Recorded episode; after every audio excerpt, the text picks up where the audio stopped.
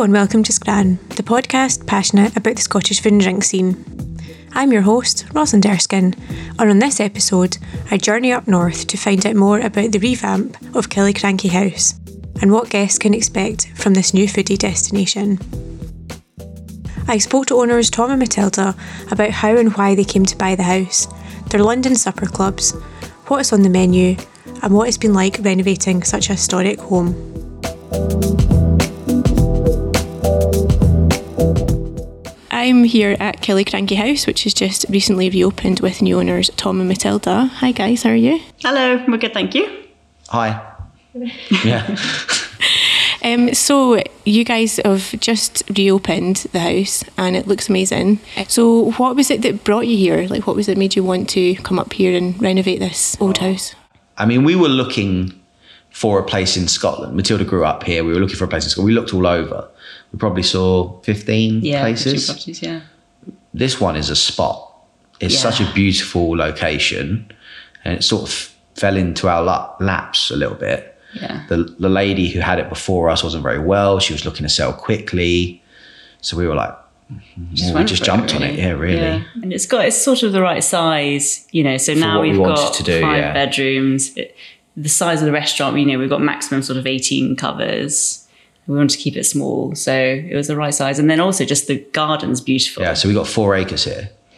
We've got two acre kitchen garden, two acres of woodland, which is a bit of a dream, really. Yeah, especially having lived in London. Yeah, So what were you doing in London? So we were running a supper club business company thing. We were doing this. Essentially, we were doing exactly what we're doing now, but without the rooms. but in our own house. Was it shut? Obviously you were doing it up shut for quite a long time. So did people? No, the hotel was open. Somebody got married here at the end of October last year. Oh no. And then we got the keys November the 2nd and locked the doors. And we didn't do any work until end of January, whatever it is now. So it's taken us six or seven months to get to this point. But honestly, we are, we had no idea. We were so naive. Yeah, it was. We are those idiots from Grand Designs, where the people would turn up and think, oh, we'll just paint the walls and everything will be fine. And then the walls started falling down and yeah. we had a chimney that was condemned and everyone had to evacuate the building because they were like, the whole building's going to come down. we were taking up the tiles in the kitchen because like, oh, we'll take up the old tiles, relay, you know, some new tiles. And we took up the tiles and uh, it was tiled onto plyboard on mud. yeah, just mud underneath. Yeah, yeah. So we had to re- redo all of that. So we spent seven months of the year as builders. I asked Tom and Matilda about their London home and supper club. so we would have everyone sit around one table. That was my job. Yeah. Matilda actually had a job. And I would come um, back and do this in the evening. and she'd get roped into being a waitress twice a week. Bring your own booze. Twelve people sat around a table, no choice, surprise tasting menu. Basically, people getting drunk in our living room and eating whatever we gave them. yeah. It, did surprisingly well for a concert. You know, it's quite unusual to go to someone's house and eat in their living room. a bit, a bit shady, you know. really, isn't it? When you think about it, Yeah. you think, oh, I don't know what I've let myself in for here. But we Yeah. was we became You were pretty packed at the very popular. weren't We were Yeah. sold out four months in advance. And then people and then from all sorts of all over. places. People from New York. We had an entire family come from Hong Kong. Germans, like eh, people from everywhere. We were pretty surprised. to. And um, COVID happened. Don't know if you heard about that thing that was eating in someone else's living going to stranger's house. Mm. so that was the end of that. So we were probably going to start looking for somewhere this year. Yeah. COVID happened. We were in a small flat in London. It was pretty miserable. Tom was twiddling his thumbs. I you couldn't know, do anything. I was working every hour under the sun via Zoom. So everything got brought forward a year. I just thought, why are we waiting around? Let's just do it. You know. So we it. came up here May last year was the first time we saw this building. We got the keys in November. We started work in January and we opened three weeks ago. Yeah, it's been, it's been a mad It's year. been men and we got married in the middle of all of that. Honestly, it was, like, it was like the best. It was just like stressful before, the best day ever, and then we got back and it was And it was like, oh, this is why people go on honeymoons. And it was a proper knees up as well because it was, was after all the knees up. COVID, you know, mm-hmm. regulations had just been relaxed. So we were actually quite lucky. There was 100, 112 people, and you could tell everyone was desperate for a party. yes. I Everyone got to bed. I got to bed at four thirty in the morning, Yeah. and then I got up at seven thirty to start cooking a barbecue for everyone. Honestly, it was mad. And then we got back here, and we were absolutely broken. And then there were problems with the builders, and then we were like, "Oh, what have we done?" And we're like, oh, we need to escape. no, we're hoping to go January somewhere in we'll go. January because the weather's so extreme here that we're closed in January. So. Yeah. So this January we had two foot of snow. It was minus sixteen. The, we had five burst pipes and the ceiling collapsed. Oh, I know, I know. So that was that's like I, That was the I call of that my renovation. welcome to Scotland moment. that's when we decided. So we'll close this year just just before Christmas. We won't reopen until mid Feb because it's just too difficult for people to get to us. I think. Asked Tom if he'd always been a chef. This is a long and convoluted story, so I will give you the the abbreviated version. I used to work in finance in London, and then I moved to Tokyo to do that, and that's where I met Matilda. I met her in the Hobgoblin English pub in Tokyo um, during a Six Nations game, England Scotland. To be honest with you, I don't remember watching an awful lot of the game. I do remember doing like flaming sambuca shots and talking absolute gibberish for hours and hours anyway, so that's where we met. And then after I was there for three years, Matilda was there for six. Six, yeah. So we, we left there in 2014. And when we came back to the UK, I decided that I didn't want to do my job anymore. I wanted to do something else. So I retrained. So I went to Leith School in London. Then I did some staging in fancy restaurants and and I realized I was too old and too opinionated to peel potatoes and pick herbs for six months. So we set up the supper club, and basically it was paid testing. Mm. You came and ate. We tested what we thought was good on you, and we could see when you were sat at the dining table and we were cooking in front of you. Oh, they like that, but they really don't like that. So we did that for two, two or two and a bit years, and that's a sort of incubator, if you like, for what we do here. So what we do here is 18 people maximum. But actually, if everyone's a couple, it's only 14 people. It's almost identical in size. And the kitchen, the kitchen is, I mean, you've seen it, super open. So everything is done in front of you. Dinner and a show. That's what I'm calling it. I had heard that Tom and Matilda were offering a pretty extensive tasting menu. Uh, last night It was. Get, it keeps getting longer. That's not fair. Last night was 16 courses. The week before it was slightly longer, but the courses it's always this, it's always the same amount of food. People get hung up on course numbers. It doesn't matter if we served you four courses or 24 courses. You will eat the same amount of food. yes, it's the, all the size of the Yeah. plates will change. I've changed the menu a lot in three weeks. Chefs really love me right now. they get in on Wednesday morning and I go, guys, there's four new dishes. And they go, oh, for God's sake. In front of house, like, oh, I have to relearn these words again. I asked Matilda what her background was and was interested to hear about her connection with wine producing and the diverse range of food she experienced growing up. So I worked in advertising for a very long time, and I was still working in advertising whilst the supper club was going on. So I'd sort of do my my normal job. I call it day job, but quite frankly, it could also be evening job as well, to be honest. And then come back and help Tom serve for the supper club. And about, I don't know, like six years ago, we did a holiday around France. We did a sort of tour around all the wine regions. And I just started getting really into wine. So I started doing the WSET qualification, so the Wine and Spirits Education Trust. And I've always been a bit of a geek. I was always quite academic at school, loved exams, all that sort of nerdy Loved stuff. exams. I know, honestly. Loved exams. Awful. And I just, yeah, I just really enjoyed it. So I'm finishing my diploma. It was actually, the exam was meant to be this week, but I pushed it back because I was like, there's no way in hell I'm going to be able to study for that and open this at the same time. So hopefully finish that next May. But it's also worth saying there is a lingering Yeah. wine thing in Matilda's life. So my dad. Before she knew she was interested in wine, she was interested in wine. Yeah. You know, she, when she works in advertising, she's worked for Coca Cola, Pernod Ricard, like big drinks brands. Mm-hmm. Her, her dad owns a winery.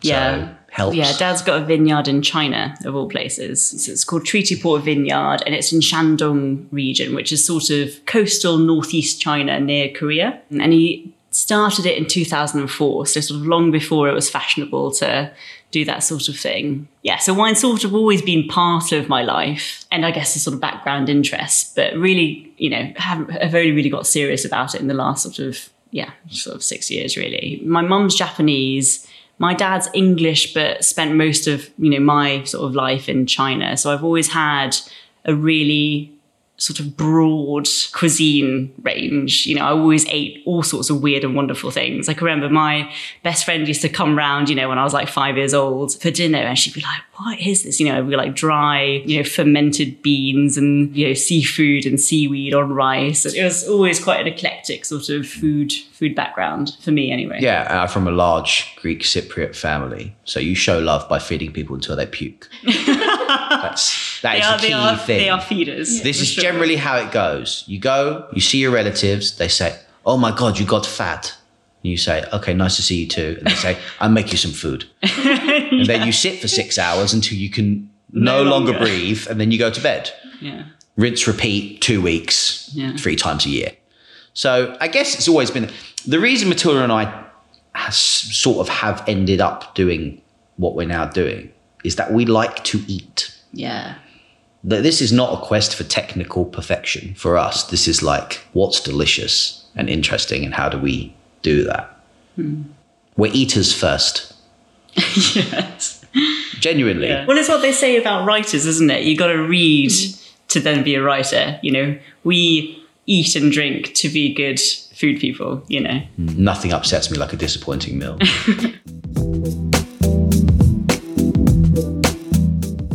I wondered whether Tom would complain if he was served a bad meal. oh, do you know what? I really want to say no because I know other people are going to listen to this, but I would be like, honestly, guys, that was not good. And Matilda would be like, "You can't say I'd that to him the people," look. I'd give and then I'd get in trouble. That's what would happen. It depends. If it was really awful, I would say something. If it was like a couple of dud notes, then you just suck it up. I asked whether Tom and Matilda had been to visit other similar establishments in the area. Not really since we've been open. it's just been sort We've got to. I would say we've got to a few. yeah, we have got to a few. And to Um, be honest, over the course of being together, we've got to many, many Hmm. sort of. In 2019, I did 34 Michelin starred restaurants. In 2020, I did zero.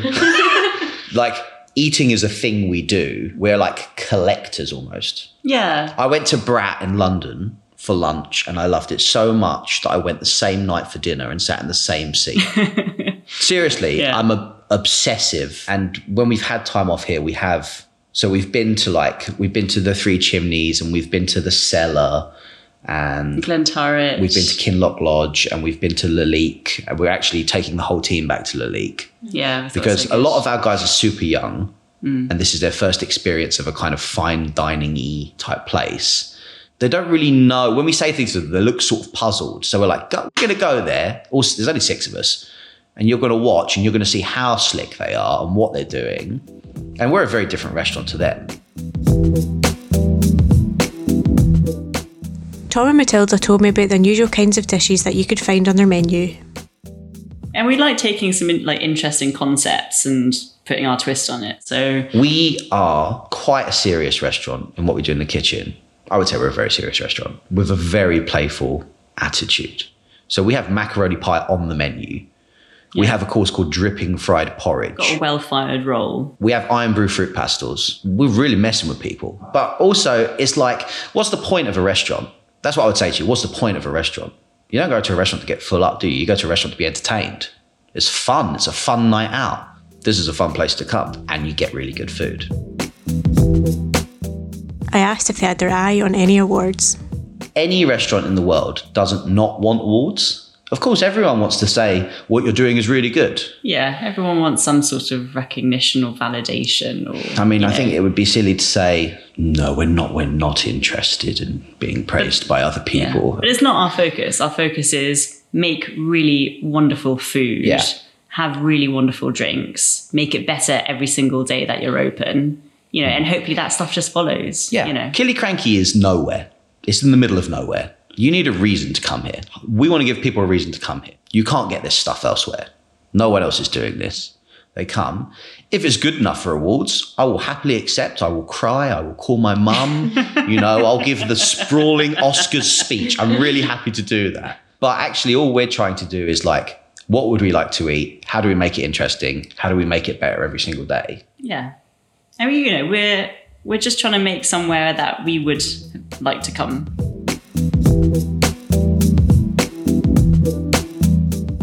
They told me which dishes from the menu are their personal favourites. Mine is the drunken oyster. So a lot of our courses are have a bit of a narrative story to them. So this one's inspired by the Glenmorangie distillery, mm-hmm. who recently repopulated the Dornoch Firth with oysters.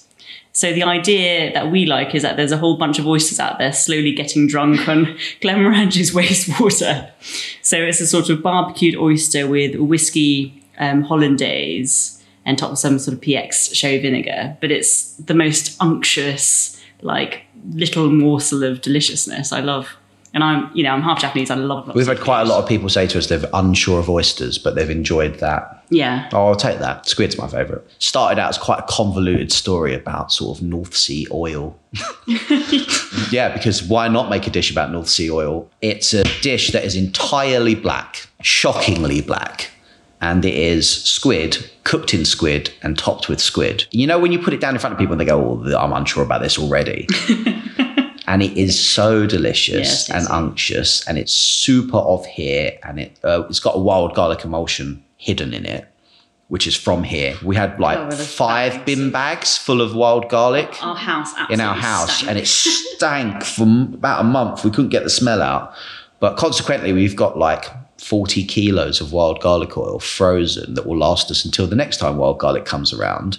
That i think is a great dish because it's like it's surprising to people how good one thing can be you know and it looks like oh i've not seen anything like this before and then they eat it and they go oh this is good it's my yeah that's definitely my favorite Yeah, I think for us, it's it has to be all about taste. Like if it looks good, then or, shocking, or you know, surprising, then great.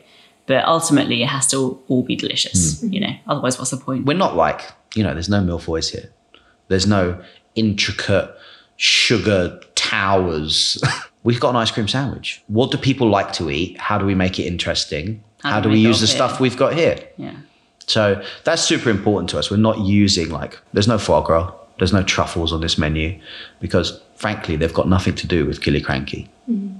You know, there's no one out the back force feeding geese. there's no truffles on these trees. Now we have a mushroom dish, dish, and it's based on four mushrooms that we went and picked from the woods behind the building. If there was truffles there, there may well be truffles in the dish. There's not, so we're not using there's them. not. yeah, Not yet. no, Global yet. warming is going to help us. Oh God. So like that's the whole thing is like what do we have here? How do we make it interesting? How do we make Killiecrankie like a cuisine as opposed to let's open a nice restaurant that serves fancy French food? Because there's lots of fancy French food in Scotland. Having moved from the heart of London to rural Scotland, I wondered whether having local access to certain ingredients was making a big difference in how they chose their dishes. Here we're trying to be super Scottish. Everything we do, the guys say to me, let's make this, it's delicious. I say, well, what's it got to do with here? In London, it was like a free for all. We were like, this is delicious. Let's serve a Thai lamb rib. We did a dish, Thai, mm. Thai green curry lamb rib. Mm. And it was so tasty, Everybody loved it. but it had nothing to do with London. You know, yeah, anything really. Yeah, exactly. We would never serve a Thai green curry lamb rib in this restaurant. I think that's. I guess this is a much more focused. Yeah, and and definitely the sort of produce story. You know, you've seen our kitchen garden, and the aim is really to grow as much as possible so that we can use it in the kitchen. Well, we which were- obviously just can't do in London Yeah. in a one-bedroom flat. You know, we've got a dessert that is rhubarb, rose, and beetroot, and every single component of that dessert is from here. So we have a rhubarb plant that had more. We could. We were so fed up with rhubarb crumble, so we juiced all the rhubarb and we froze it, and we turned it into a snow, and then we have roses that we made rose water out of, and we use that. So we've got rhubarb and rose snow. We crystallized some, so we've got crystallized rose, and then beetroots from here we make into a syrup. So there's a whole dessert there that's entirely from here and sounds really odd. And people are like, oh, this is nice. And you're like, yeah, and there's a lot of work there. and it's delicious without being like construct super constructed. Hmm. I think when the garden's in full bloom, like next spring, next summer, we're going to have a lot more stuff that's like, Yeah. this is what we've got, so this is what we made you. Uh, oh, our menu's Honestly. changed three times, three times in three weeks, Yeah. and it will keep, it It'll keep constant. changing. You have to, Yeah. you know. And what's so great about having an open plan kitchen restaurant is that you can see how people are reacting to the food. I asked Tom and Matilda if that real time feedback made them anxious before service. You can't please all the people all the time, but you can please quite a lot of them. If 70% of them are sending the same thing back and you think maybe this is not this is not going down. And well. we've been to, honestly, you know, some wonderful, wonderful restaurants and had the best time. But, you know, one course you're just like, oh, that's not for me. And that's fine in a tasting menu, you know. And I don't mm. think you can be afraid of not having 100% people like it because otherwise, you know, then you're sort of stopping your creativity Yeah. and your imagination. You, have to keep trying new stuff. we went to we went to Mugaritz like 3 years ago was one of the most unbelievable meals I've ever had in my life. Absolutely amazing. Like astonishing. And there was a course where they served freeze-dried chicken. and it was awful, And Matilda was like, "This is gross." honestly. But that hasn't detracted from our memory of that meal, No. where I'm still like, wow, Yeah, what because was. it was a tiny little course, you know, tiny little thing, and it was like, well, they tried it, it's not for me, but then you know they whisk it away, and the next thing comes, and you know, and we serve some crazy stuff, and we won't stop serving some crazy stuff. If anything, we'll double down. The kitchen's in a constant state of reinvention. We're always like, this could be better if we did this. And things get shuffled around and and sometimes delicious things don't they just don't stay on because they no longer fit. With a menu like this, you can't serve 15 courses of super rich food. People will pass out. So they just move onto like the the subs bench you know, because you're like, oh, we need something lighter in here. We need more Yeah. vegetables in here, whatever it might be. And then the, the kind of cadence of the menu stays the same. I asked about the wine cellar and bar and what the focus is for those. Well, I think with the bar, we've tried to um, focus on sort of Scottish cocktails. So penicillin, bramble, Glasgow punch, all that sort of stuff. Um, so that's sort of our focus there. And huge amount of whiskey. And then for wine, what we've tried to do is do the classics and then off the beaten track. So for both white and red.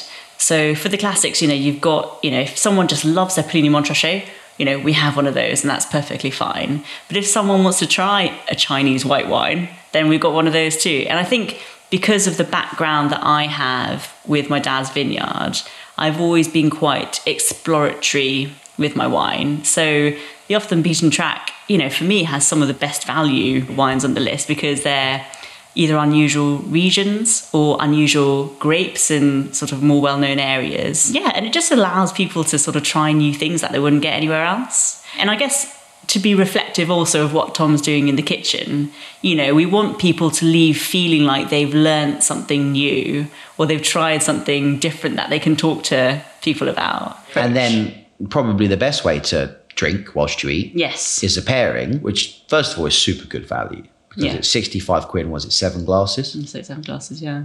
Some of those things you can't get anywhere else but here. They're on the pairing because we had them made for us. So we had a beer Yes. made for us. We are the only stockists of Chinese wine. yeah. and then you will try a whole load of stuff that is not there's no french wine on the pairing No.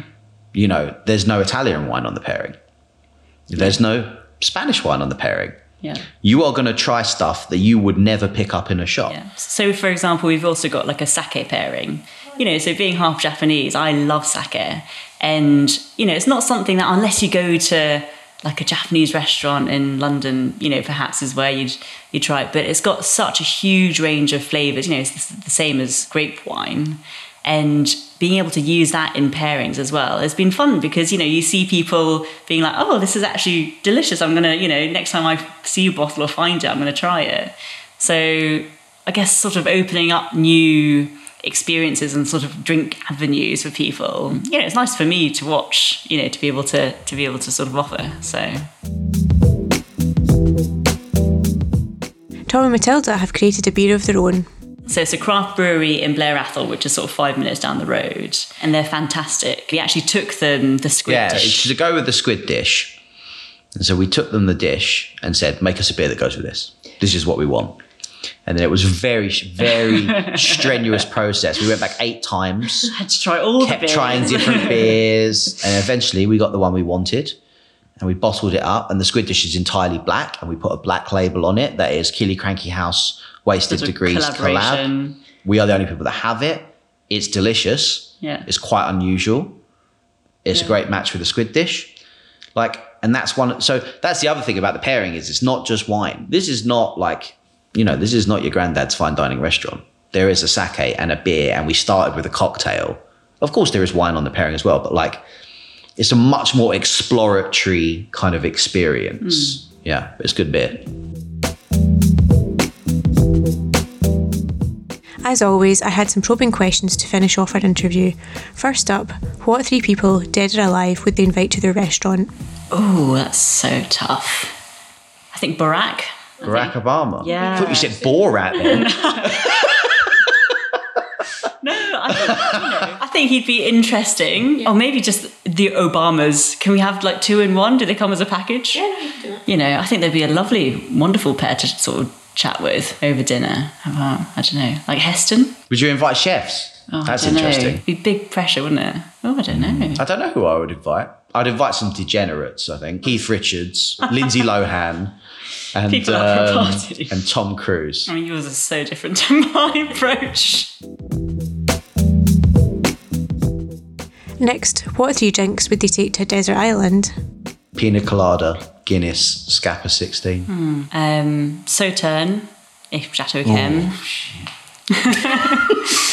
um, my dad's wine. I'd be killed if I didn't say no, that. Well done. Good yeah, plug. yeah. And um, Irn-Bru. Get Yeah. Oh yeah. You got to. Just before I departed, I remarked how previously it had been very traditionally Scottish, but now it feels different in a good way. It was Killiecrankie Hotel. It was a hotel. You came, you know, there was lots of staff, and you had your dinner, and you went to your room, and you walked your dog in the countryside or whatever.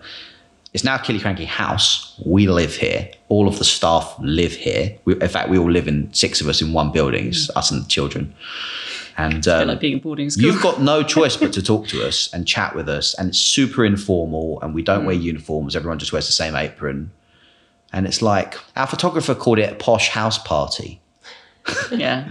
which I'm not sure is entirely right because I don't really want people dancing on the tables. But we're yeah. not that far. Yeah, we're welcoming people into our house essentially. Yeah.